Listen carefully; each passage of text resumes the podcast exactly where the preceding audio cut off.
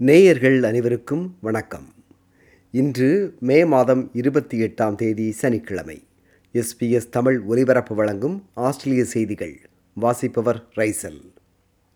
பிரியா நடேஸ் குடும்பத்தை பேர்த்திலிருந்து குயின்ஸ்லாண்டின் பிலோயிலா நகருக்கு சமூகத்தில் சுதந்திரமாக வாழ அனுமதிப்பதாக தற்காலிக உள்துறை அமைச்சர் ஜிம் சாமஸ் அறிவித்திருப்பதை முன்னாள் இராணுவ அமைச்சரும் முக்கிய எதிர்க்கட்சித் தலைவராக தெரிவு செய்யப்படுவார் என்று பரவலாக எதிர்பார்க்கப்படுகின்றவருமான பீட்டர் டட்டன் விமர்சனம் செய்தார்.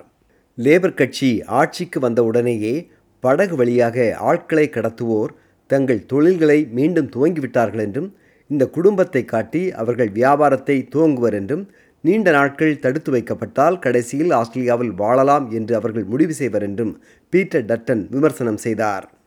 We know that they're back in business under this government. The first boat's already arrived, and the people smugglers will be out there marketing this case. They'll look at this case and say to those people they want to put on their boats that, look, if you wait long enough, you'll get into Australia. And if that's the case and people start to get onto boats, then that is a tragedy for them because we know that women and children and men drown. முன்னதாக labour கட்சியின் அரசு எடுத்திருக்கும் கொள்கை மனிதாயமான ஒன்று என்று பிரதமர் Anthony Albanese அரசின் முடிவை நியாயப்படுத்தினார் We're a generous country, and you know when, when I got the way I was brought up, you know you don't treat people like that, and we're better than that. We've intervened. We'll continue to treat uh, this family uh, with the respect that they deserve. இதற்கிடையில் தாம் பிரியா நடேஸ் குடும்பத்தை நேரில் தொடர்பு கொண்டு அவர்கள் below இலா நகருக்கு திரும்பும் நடவடிக்கைகளை அரசு மேற்கொண்டு வருவதான செய்தியை கூறியதாக தற்காலிக உள்துறை அமைச்சர் ஜிம் சாமஸ் கூறினார் பிரிஸ்பெயின் தொகுதியில் கிரீன்ஸ் கட்சி வெற்றி பெற்றுள்ளது கிரீன்ஸ் கட்சியின் ஸ்டீஃபன் பேட்ஸ் எல்என்பி கட்சியின் ட்ரெவர் எவான்ஸை தோற்கடித்தார்.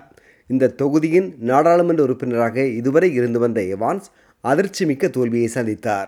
முன்பு எப்போதும் இல்லாத அளவு கிரீன்ஸ் கட்சி இந்த முறை தேர்தலில் நான்கு இடங்களை இதுவரை கைப்பற்றியுள்ளது.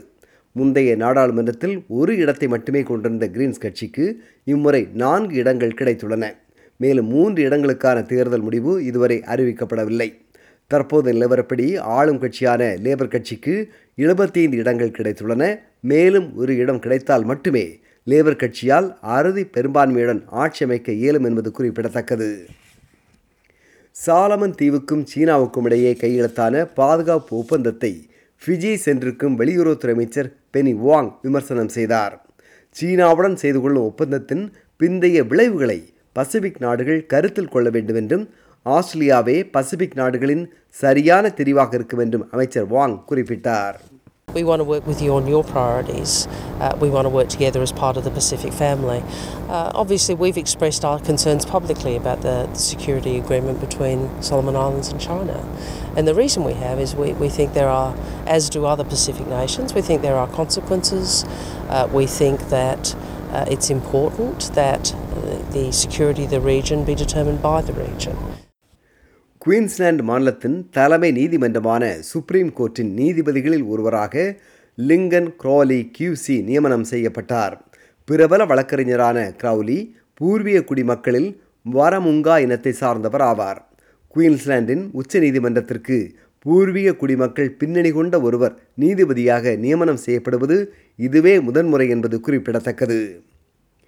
நியூ சவுத் வேல்ஸ் மற்றும் விக்டோரியா மாநிலங்களில் கோவிட் தொற்றுக்கு நேற்று நாற்பத்தி ஏழு பேர் பலியானார்கள். குறிப்பாக நியூ சவுத் வேல்ஸ் மாநிலத்தில் இருபத்தி ஐந்து பேரும் விக்டோரியா மாநிலத்தில் இருபத்தி இரண்டு பேரும் கோவிட்டுக்கு பலியாகியுள்ளனர்.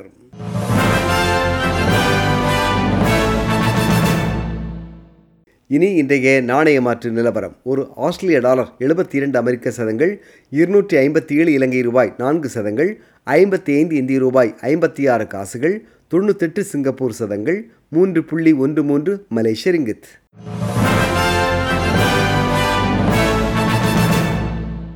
இனி நாளைய வானிலை முன்னறிவித்தல். பேர்த் மேகமூட்டம் காணப்படும் பதினெட்டு செல்சியஸ். அடலைடு மழை நாள் பத்தொன்பது செல்சியஸ். மெல்பர்ன் மேகமூட்டமாக இருக்கும் பதினைந்து செல்சியஸ். ஹோபார்ட் மேகமூட்டம் காணப்படும் பதினான்கு செல்சியஸ். கேன்பரா அங்கும் மேகமூட்டம் காணப்படும் பதினான்கு செல்சியஸ். சிட்னி வெயில் நாள் பத்தொன்பது செல்சியஸ். பிரிஸ்பெயின் வெயில் நாள் இருபத்தி மூன்று செல்சியஸ். டார்வின் வெயில் நாள் முப்பத்தி ஒரு செல்சியஸ். இத்துடன் எஸ்பிஎஸ் தமிழ் ஒலிபரப்பு வழங்கிய ஆஸ்திரேலிய செய்திகள் நிறைவு வருகின்றன